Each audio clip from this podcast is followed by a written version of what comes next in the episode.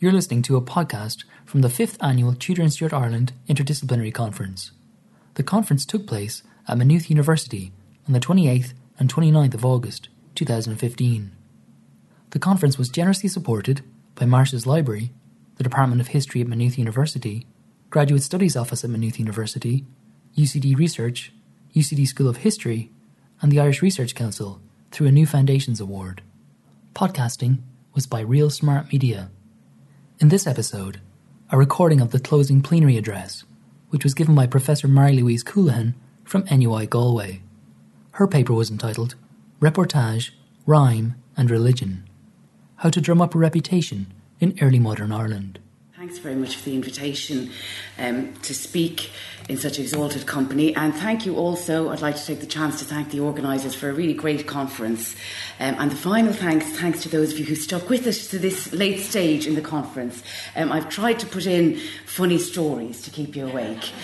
Um, but I'm going to start off with a, a character uh, called Dorothy Moore.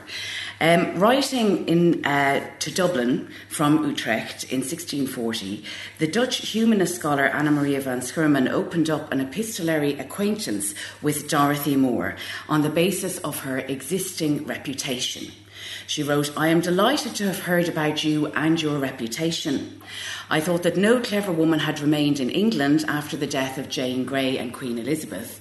So, exalted company, but might offend some nationalist sensibilities. Um, and I am determined, after hearing about you, to establish contact between us for the sake of wisdom and exchange of knowledge. Now, Moore, whose brother was Edward King, the subject of Milton's elegy Lycidas, um, was originally born king. Um, she married Arthur Moore, the youngest son of Garrett Moore, the first Viscount of Drogheda, in the 1620s. Now, the question of how exactly she developed this reputation, uh, one that stretched beyond Dublin, beyond Drogheda, uh, even if associated with England rather than Ireland, um, over to Utrecht, is an intriguing question. Moore was included in uh, a work published in 1639, um, Johann van Beverwijck's biobibliography of eminent women. Um, I'll give it a go. Van den Vnemmenheit des vrouwelijken geslachts. Uh, so, my apologies to any Dutch speakers in the room. Um, it's a compilation of the kind that became more and more popular as the 17th century went on and as you go into the 18th century. Uh, a compilation of bibliography of eminent women, and this one on the excellence of the female sex. And Moore was included in this. She was one of the exemplar of uh, excellent women. Um, and this is a picture from the frontispiece, which I think is kind of interesting given that you've just got the single unique woman on the pedestal surrounded by men in the frontispiece. But the point of the book is meant to be enumerating the many, many exam- examples of wonderful, uh, excellent women. Um, so, interestingly, going against the grain there in the, the um, frontispiece. So Moore was included in this, which was published in 1639. Um, Carol Pal, whose brilliant book, The Republic of Women, uh, has a chapter on Moore, um, speculates that Van Schurman initiated this contact on reports from her own mentor, the theologian Gisbertus Voetius, uh, who was also based in the Low Countries. We now know much more about the ways that Moore was to go on to build and extend her intellectual reputation. Um, she ultimately moved to London and then the Netherlands. Uh, she exploited the network and the scriptorium that was operated by Samuel Hartlib. Um, but all of that information, all of the stuff that we know about how she extended her reputation occurred after this letter, after the letter that Van Schurman had written to her. Um, so, what I'm interested in really is how she had acquired, how she developed this reputation, uh, a reputation that breached the boundaries of my uh, talk. It's beyond early modern Ireland. Um, and the paper what I'm talking about today really emerges from the work that I'm doing with the RECIRC Project. It started last year in July 2014. Um, Uh, there's currently six members in the team, uh, as well as myself. There's Evan Bourke, who may still be here. He was here yesterday. Um, uh, and then five postdocs Erin McCarthy, Felicity Maxwell, Emily Murphy, Sajed Chowdhury, and Mark Empey, who's probably familiar to regular attendees of this conference. Um, and we've got three new members starting uh, in the next few weeks Bronagh McShane, who's sitting up at the back here, um, Wes Hamrick, and Joanna Kyvernitou, who's going to be starting a PhD. Okay, so just in brief about the research project and why it's got me thinking about reputation. Um, it's fundamentally an evaluation of how women's writing was received and circulated in the early modern period in the English speaking world. Um, the key questions it's asking are how did texts by early modern women circulate? What were the circumstances determining their transmission? Which female authors were read. So, very basic questions. Which female authors were read? Who read them? How were they read? And then, how did women build reputations as writers in the early modern period? Um, and finally, then, trying to think about how that might be gendered. How did gender shape ideas uh, about authorship in the period? Um, and I think there's some, some very obvious ways in which these questions are informed by the kind of debates around public engagement that uh, Jason and Mike and um, Brendan were talking about earlier on today. Uh, we have, as scholars operating in the current environment, we're increasingly pushed to think about measuring and quantifying intellectual impact. Um, and those kinds of debates inform this project too, in terms of trying to think about what impact in inverted commas might mean in the early modern period and how it might be measured, how you might look at it at a, from a, a, larger scale, trying to get at the bigger picture uh, in the period. So that's kind of where this question of reputation is stemming from. To become known requires either asserting a claim on one's own behalf or the circulation of second or third hand accounts of one's actions, one's roles, one's beliefs, one's positions. So, what frameworks were available in early modern Ireland to those who were wishing to establish a reputation? And specifically here, what I'm talking about is frameworks that were available to those who were not movers and shakers. Okay, so those who weren't members of the elite.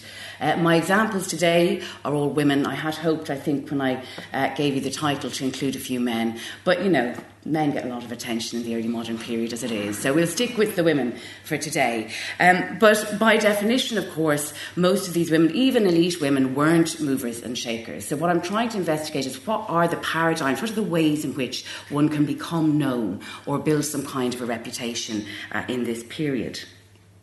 How did reputation work? Um, and my hypothesis really today is that it worked by uh, firstly adhering to a particular social identity or a particular allegiance subsequently gaining recognition among a cohort of what we might term fellow travellers uh, by addressing shared frames of reference or shared terms of belief and gaining recognition by doing that, by conforming to the shared terms of belief within that community. Um, and then having one's reputation further promulgated uh, by one's peers. So, I want to begin with the frameworks that were available to women for establishing a reputation um, and addressing the key terms of my title uh, religion, reportage, and finally rhyme. And I want to end up with rhyme because it's particularly interesting in thinking through the matter of reputation in relation to questions of fragmentary evidence, the survival of the record, and how we can interpret fragmentary evidence. So, to start then with religion and to return uh, to Dorothy Moore as one example. Um, religion of any persuasion was probably the greatest f- facilitator of reputation for early modern women. If we think about Dorothy Moore and what we know post the letter from Anna Maria van Schurman, um, the bulk of her known letters mark her efforts to forge a very international network through engaging others with her concerns over the potential for a public role for the godly woman. So she starts writing to, she extends her epistolary acquaintanceship by writing to others to find out, this is one of her preoccupations, is how can I be of public service? How can I be of good? How can I have a public role as a godly woman, as a Protestant woman? One example of this is a series of letters that she writes to the theologian André Rivet, who is then based at the University of Leiden. Um, and the, her initiation of that correspondence, her sustaining of that correspondence, is on the basis of this very religious question. That's, that's the, the excuse. Um, it's the same with her published correspondence with Lady Ranelagh um, and with John Dury, who was later to become her husband. This question of how can I be a, a public intellectual as a godly woman. So, in that case, then you've got the intersection of gender, public service, and godliness. Um, and that helps us locate religion, uh, or helped her locate religion, as the route of entry into networking and into reputation. Of course, from time immemorial, the Catholic Church has sanctioned the honing and commemoration of female reputation through sainthood. But the Counter Reformation imperatives of the early modern period also facilitated the preservation of authorial reputations internationally and in translation across Europe.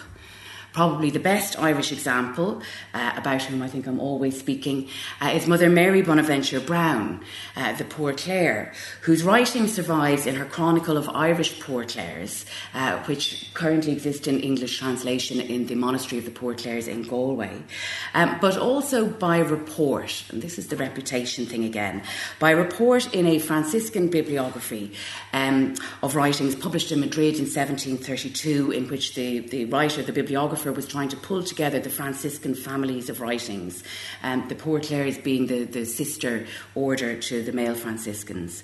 Um, and in this uh, bibliography, uh, Father Joanna San Antonio describes 10 further works by Mary Bonaventure Browne of hagiography, theology, and history.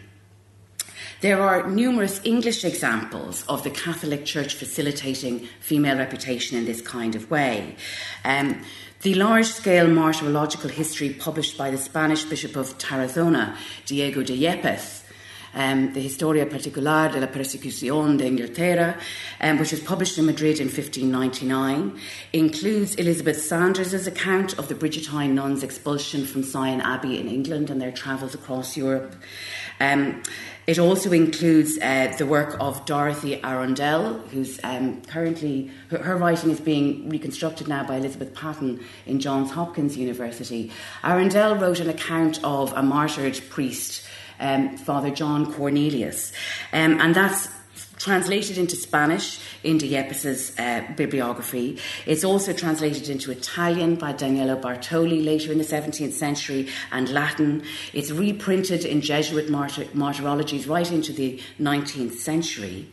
Another English example is Elizabeth Willoughby, who also wrote an account of a martyred Jesuit of the moment of his execution, Hugh Green, in 1642. And within three years, that was being translated into Latin and circulated around Europe in this kind of Jesuit martyr, another Jesuit martyrology. So these are women whose writing survived and was circulated precisely because of its conformity with martyrological paradigms and counter Reformation imperatives. And that also shapes their reputations for posterity as defenders of the faith, as good Catholics. Religion then was a way in. But as we know, the easiest way to drum up a reputation is controversy. Elizabeth Avery arrived in Ireland with her husband Timothy, a Cromwellian soldier, about 1651, already with a controversial reputation as a religious radical and a published author.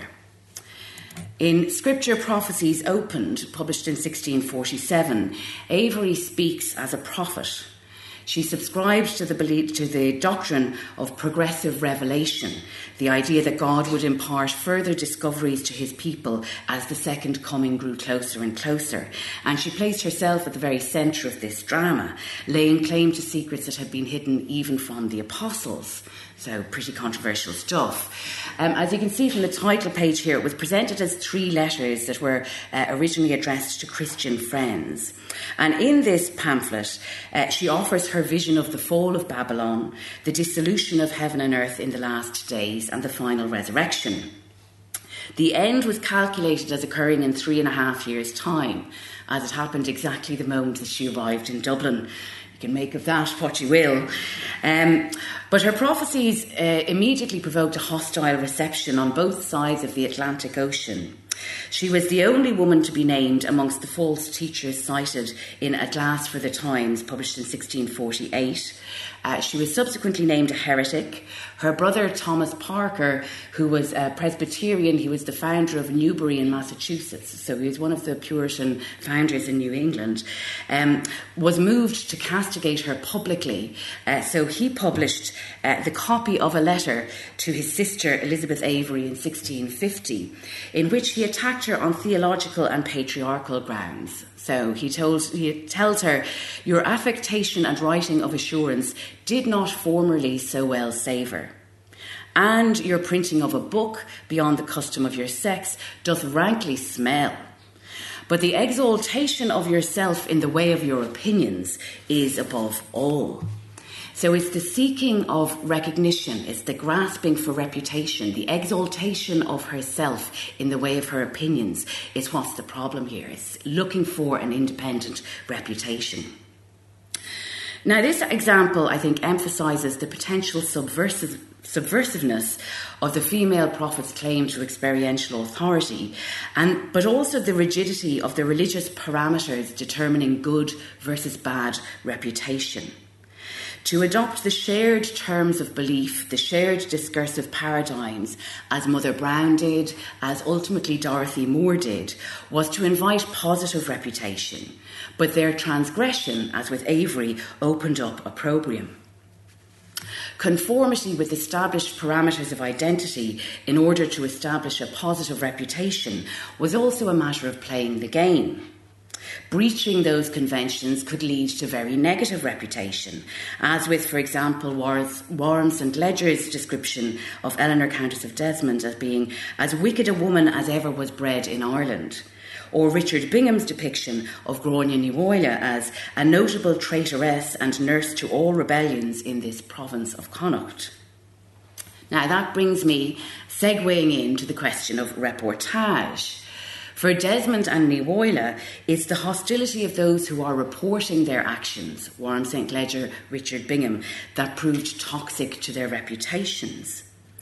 But the act of reporting uh, in itself could generate a reputation as in the case of Elizabeth Avery, who came to, when she came to Dublin in 1651, she joined John Rogers's independent congregation based at Christchurch. So we also have an account of her life amongst the many accounts of their lives that were produced by that independent congregation. The gathered churches, of course, encouraging people to uh, frame their own life narrative in terms of the moments of salvation, of assurance of salvation. And I think that's a good example of that the, the crossover between reportage and life writing or autobiography, what was to come to be autobiography. Um, the predicate, the justification for asserting the self, for uh, placing the self at the centre of a narrative, is reportage. It's reporting how I came to be saved. So that kind of crossover, I think, uh, becomes quite crucial to the very the very justifications for um, asserting the self in this period. That was especially the case for those who were new to early modern Ireland, who felt the need to explain to others what it was like. And we have various examples of this. Um, one of the best known probably is Anne Fanshawe, uh, who came to Ireland for just under a year with her husband Richard, the royalist and diplomat. Um, and she wrote uh, in 1676, kind of 20, 20, 25 years afterwards, she wrote a narrative which is an autobiography. It's also a biography of her husband. It's also a travel narrative because they travelled all across Europe. Um, and it betrays this impulse toward reportage, toward establishing a reputation for oneself that's rooted in reportage as the excuse for asserting oneself. Um, she gives us very striking, uh, she records very striking anecdotes about her experiences as they crossed Ireland. Um, the insurrection in Cork in support of Parliament, uh, Lord Chancellor Roscommon's untimely death, ultimately their flight across Ireland to Galway to escape Cromwell's forces. Um, but maybe a, a less well known example would be someone like Susan Montgomery, who arrived in Ulster in 1606 with her husband George, who had been appointed uh, Bishop of Derry, Raphoe, and Clogher uh, the previous February.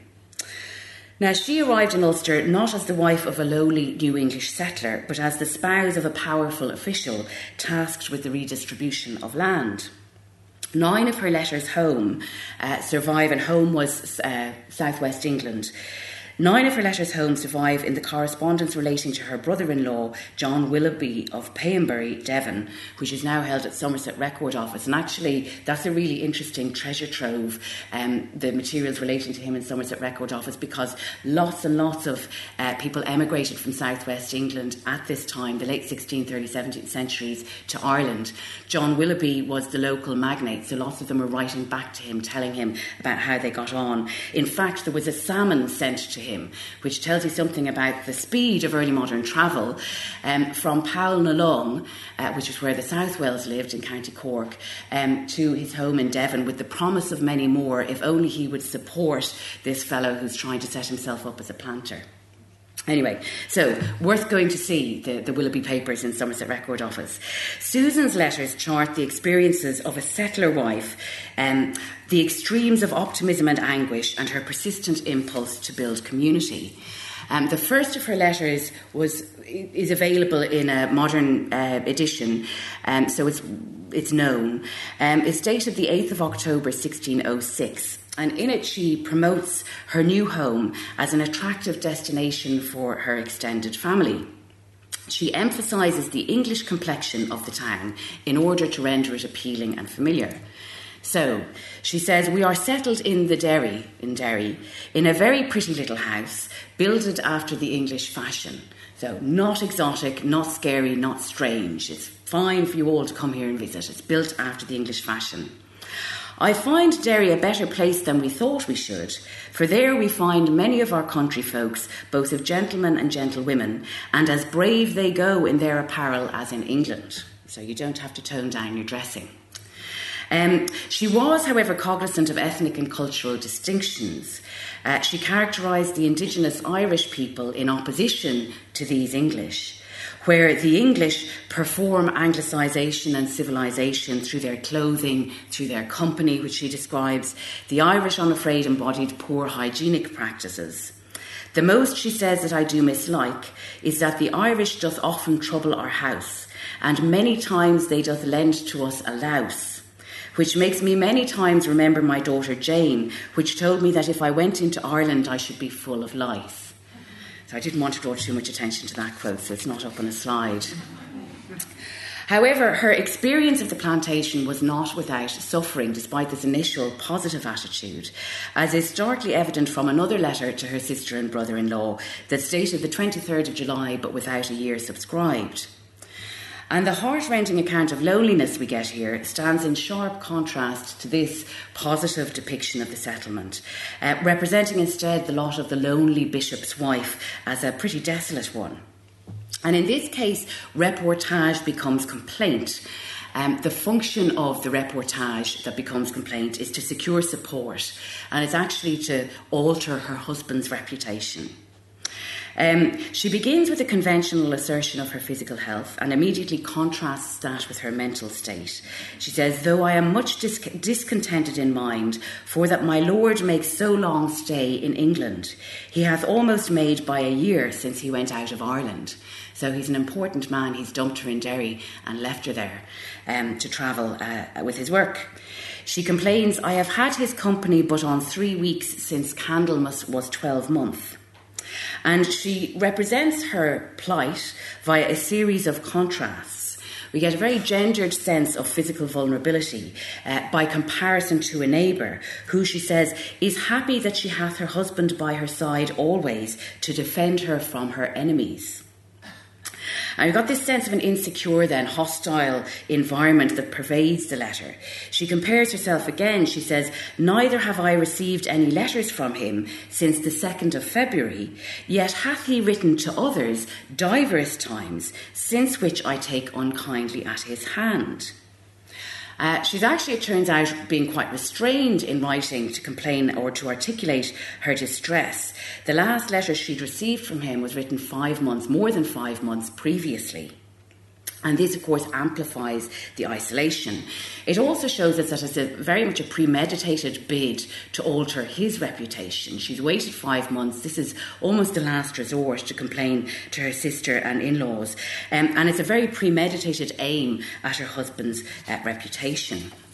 She does, I have one quote from this here. She then turns it inward. So she complains outwardly and turns it inward as she castigates herself for her gullibility. Um, she says, I was ready to come away, to go back to England, as my brother Alexander knows. There's a whole extended family based in uh, in and around Ulster.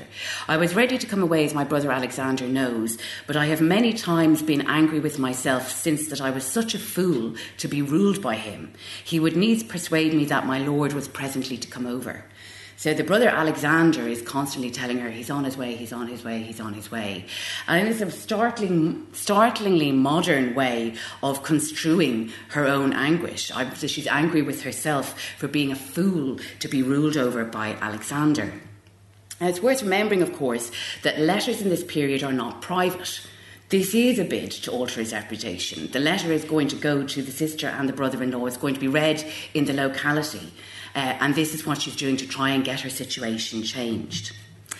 But it's not as a lonely wife nor as a whinging colonial settler that she earned her own reputation in early modern Ireland. Um, the very fact of being this bishop's wife attracted unwanted attention. Her worst fears regarding the fragility of her situation were realised at the outbreak of Cahir O'Doherty's rebellion in April 1608, and I couldn't resist putting up the very well known uh, pamphlet about that rebellion with Cahir O'Doherty on the right there, his head on display. Uh, failed rebellion, obviously, which was driven in large part by Bishop Montgomery's policies with regard to land acquisition. Um, the bishop was in Dublin on business when O'Doherty and his army took the city of Derry, killing the British governor, Sir George Paulet, and taking the bishop's wife hostage, holding her at Burt Castle in Culmore. In June, so she was kidnapped in April, by June the British forces are arriving under the leadership of uh, Thomas Ridgway, then Treasurer of Ireland, later Earl of Londonderry, um, whose wife was friends with the poet Anne Southwell. Um, and what happened when he arrived was that the rebels, or O'Doherty's crew, Montgomery's keepers, threatened the English forces that wherever their cannons made a breach in the castle walls, Mrs. Montgomery, quote, should be put into the breach wheresoever it was made. So this is intended to put them off. Ridgway, the gentleman, weighed his military objective against her life and plumped for the former saying, The king's honour was a fairer mark and to be handled more tenderly on their part than any woman in the world. Luckily for Montgomery, uh, her her rebels were not so unchivalrous. Um, her defender, so they, they the castle's defenders yielded pretty promptly. Um, she was listed as one of the items to be returned. She's one of the the two things that were returned unto their owners by Ridgway. Um, so, not perhaps the kind of reputation she might have wanted to establish. She ultimately stayed on in Ireland. She died in 1615 uh, in Meath, uh, to which bishopric her husband had been transferred um, in 1609. Another example of the use of letters to report more widely on the personal and political situation, um, again with a view to secu- securing support and in the process establishing a reputation, um, is Lettice Fitzgerald, Baroness Offaly. Um, she was besieged at Geashill Castle in Kings County in late 1641 as part of the, the 1641 rising. She was besieged by the Dempseys, to whom she was in fact related. Um, and what survive are her their summonses and her siege letters in response to them, uh, which insist on her own loyalty to the king, on her neighbourly track record, and on her innocence from any military aggression. They appeal to religious conscience and they draw on the trope of the vulnerable widow. But what Offaly did was she ensured maximum publicity by circulating these letters in the public domain. She wrote to the Lord Justices in Dublin seeking help and enclosing a copy of the first letter from the Dempseys, the first summons, along with her own defiant reply. This impressed them sufficiently that they circulated them on. They forwarded copies to the Lord Lieutenant in December 1641. She also wrote to James Butler, the Earl of Ormond, and of course, commander of the King's Royalist forces, um, in January 1642, again enclosing a copy of the first Dempsey summons with her own reply. And this pair of letters ultimately reached a print audience in London. Um, the Dublin alderman and printer William Bladen, whose son was among those defending her castle at Geashill, um, answered the contemporary demand for news from Ireland by writing a short account of the rebellion to which he suffixed both of her letters. And this is the title page there. You can see it's advertising even um, her so it's a true and exact relation of the chief passages in Ireland since the first rising of the rebels, sent by an alderman of Dublin to his son, uh, now resident in London, um, and as also a letter of the rebels, this is the Dempsey's summons letter, subscribed with divers of their hands, written to the Lady Ophalia, uh, mother to the Lord Digby, to deliver on her castle of Geashill, she with the Lord Digby's children and others being therein, with her resolute and modest answer therein good reputation if you're a woman, resolute but modest. So she's using letters as well and reportage as a way of establishing uh, a reputation. And it was a reputation that survived. Um, these letters were to achieve fame for a generation. They were reprinted by Edmund Borlase uh, in his 1680 History of the Execrable Irish Rebellion.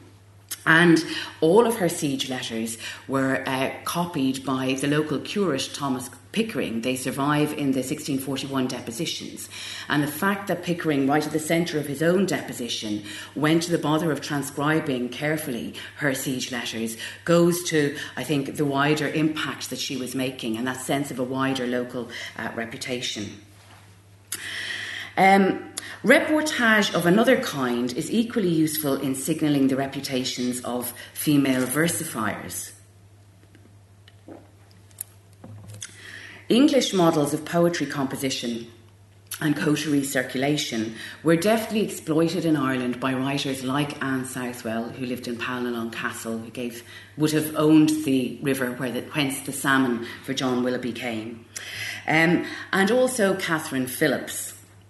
Philips was exceptional, so I'm not going to spend much time talking about her. Um, she was extremely canny in her management of her reputation. Um, she used the opportunities presented to her by her year long sojourn at the Restoration Dublin Court to expand and diversify her social circle in order to move her literary career onto another level.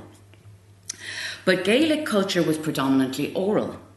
Uh, we have reportage to thank for what traces there are of habitual composition of rhyme by women and by the lower social classes. For example, in a list of poets, chroniclers, or rhymers taken in Cork on the 7th of November 1584, two women are included Mary Nee Donoghue, a she bard, and Mary Nee Clancy, rhymer. Uh, now, of course, there's a clear distinction uh, made in medieval and early modern Irish culture between the file, uh, the professional poets, um, of whom the ollamh is the most exalted, and the bard, uh, the lower order of itinerant poets to whom uh, Mary Nee Donoghue and Mary Nee Clancy belonged. There is a single reference in the 15th century to a bon ollamh, a, a woman ollamh, um, and that's to Sive, daughter of William MacBranoin uh, and the wife of Maylene O'Machunra, who's described as the bon ollamh of Shiel Muriach Vicfergusa, and a, and a nurse of all guests and strangers and of all the learned men in Ireland.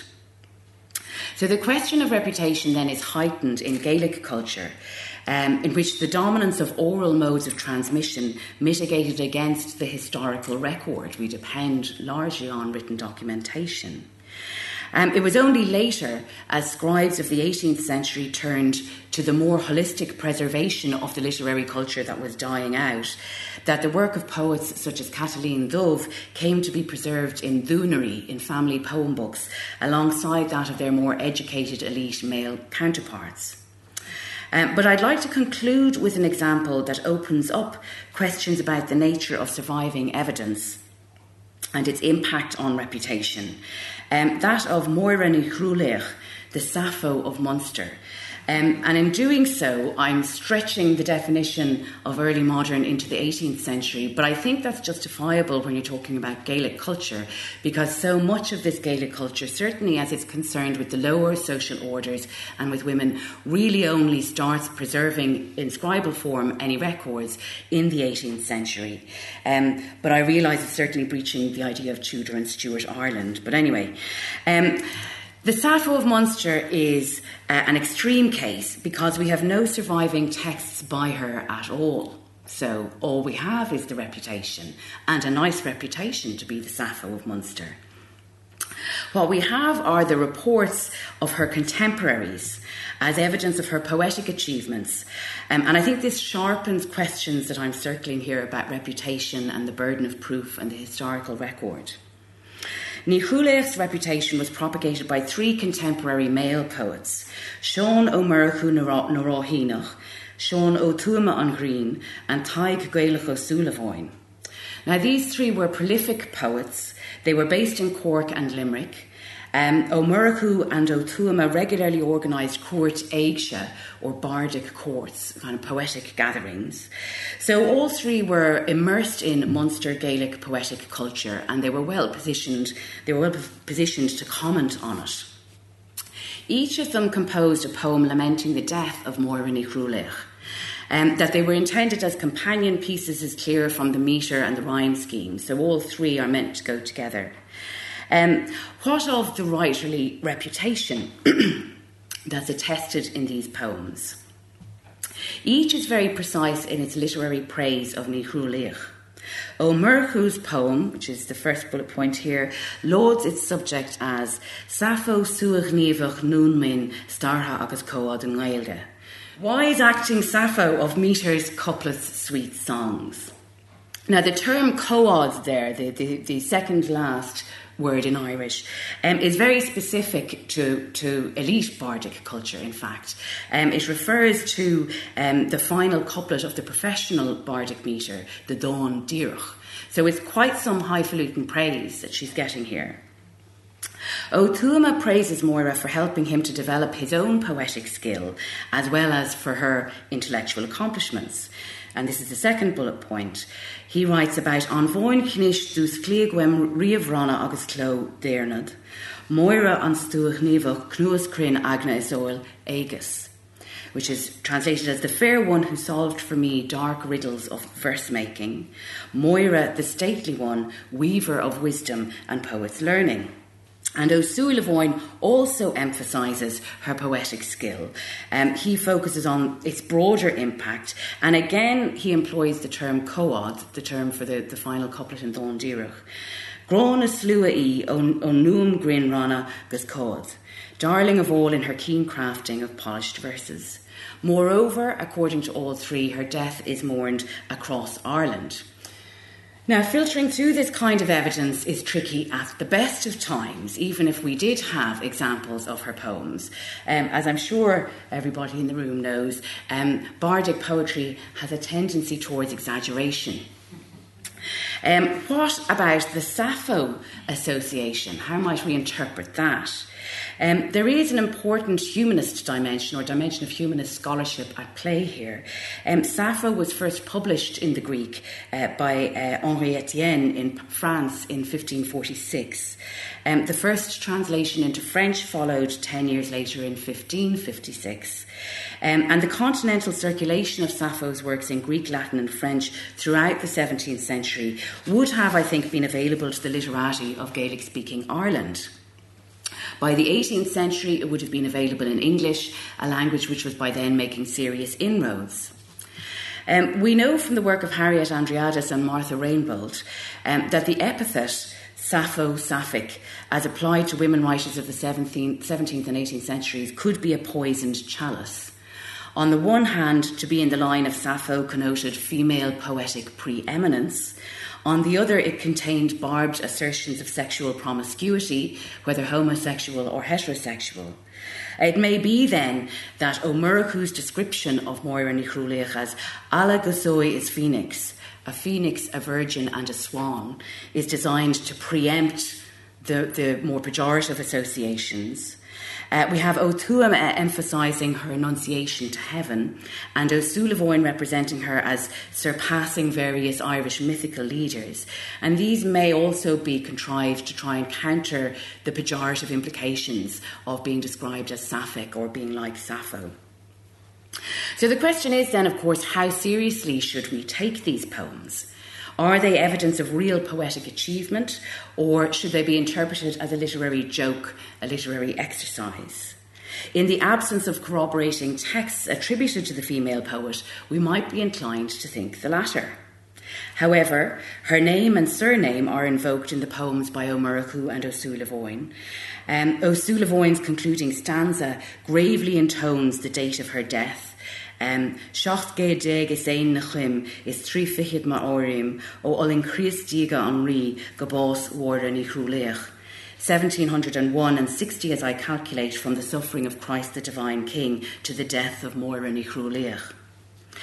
The specification then of the name and the date of death might argue against the possibility that this is a literary game invented, uh, centred around an invented figure. But it's the impact of her death on the band of poets that most strongly suggests, I think, the sincerity of these elegies. The comhluadar, or poetic company constructed through this trilogy of poems, is echoed in their collective lamentation, as described by Ó Tuama, who says, Don dóibh is uli is cruachnaim chló er céadfa, an bós leir win grin granas an gór. That death snatched from the poetic company its keen engraver has left our senses bound in black knots, has caused a cry of lamentation. So, how then do you substantiate a reputation when the reputation is all there is? Uh, it should probably be noted that Chrúlaich is not the only Munster writer who is known only by reputation. Uh, a study of poets who had lived in the barony of Muskerry, County Cork, conducted in 1948, lists 17 poets for whom no work of poetry survives, of whom Chrúlaich is the only female. The question of reputation, um, then, especially as applied to those of the early modern period who were not movers and shakers, such as women, um, turns out to lead inevitably towards contemplation of the nature of the survival of evidence and its interpretation. If we focus on reception rather than production, it offers us, I think, another way to frame this debate, where there might be a vacuum created by the lost text in which we might, I might yearn for proof of Moira Ní literary production that might not matter at all for reception studies, where it's the quality of reception or the credibility of the reputation that count. From this perspective, the contexts for reception, the channels through which women's texts were read and their reputations disseminated, are central. The status of the sources shifts from reportage to being sites of investigation in themselves. They can yield information as to which networks and circumstances facilitated or encouraged authorial attributions to women, their preservation for posterity, and why.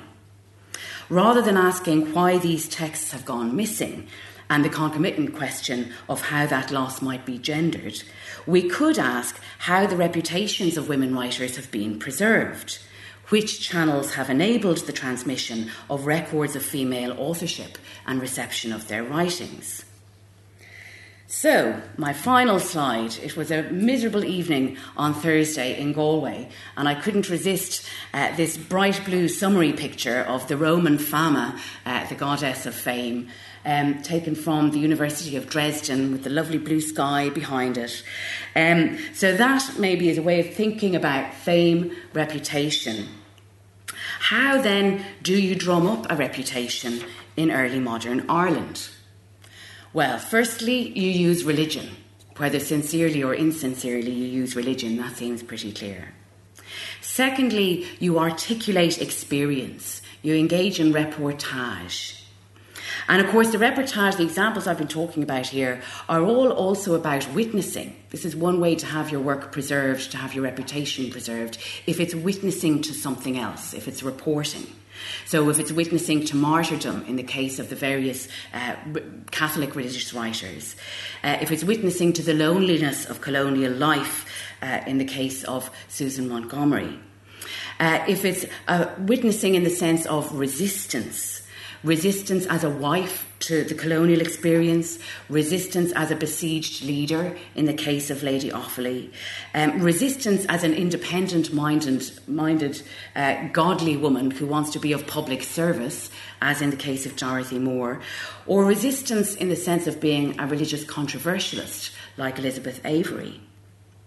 The other advice is to get yourself a good social network whether it's Samuel Hartlib, who circulated the writings of Dorothy Moore and had some of them printed, whether it's a Catholic religious order, because of your witnessing to martyrdom, they're going to preserve your work, whether it's a, a print, a, an urban market for news, as in the case of Lady Offaly, whether it's the family, as in the case of um, Susan Montgomery, who was writing home about her experiences, or whether it's the poetic gang, the coterie, as in the case of Moira Ní Chruailnigh.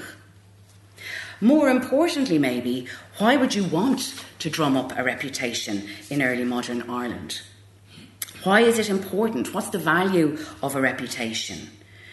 It's important to us as the trace of historical effect and affect. We might, from one perspective, view history as the study of figures who enjoyed, uh, the study of historical figures who enjoyed reputations of one sort or another among their contemporaries. Current scholarship and the social environment demands that we engage in self promotion and publicise our research via social media and all the different ways that were being described earlier today.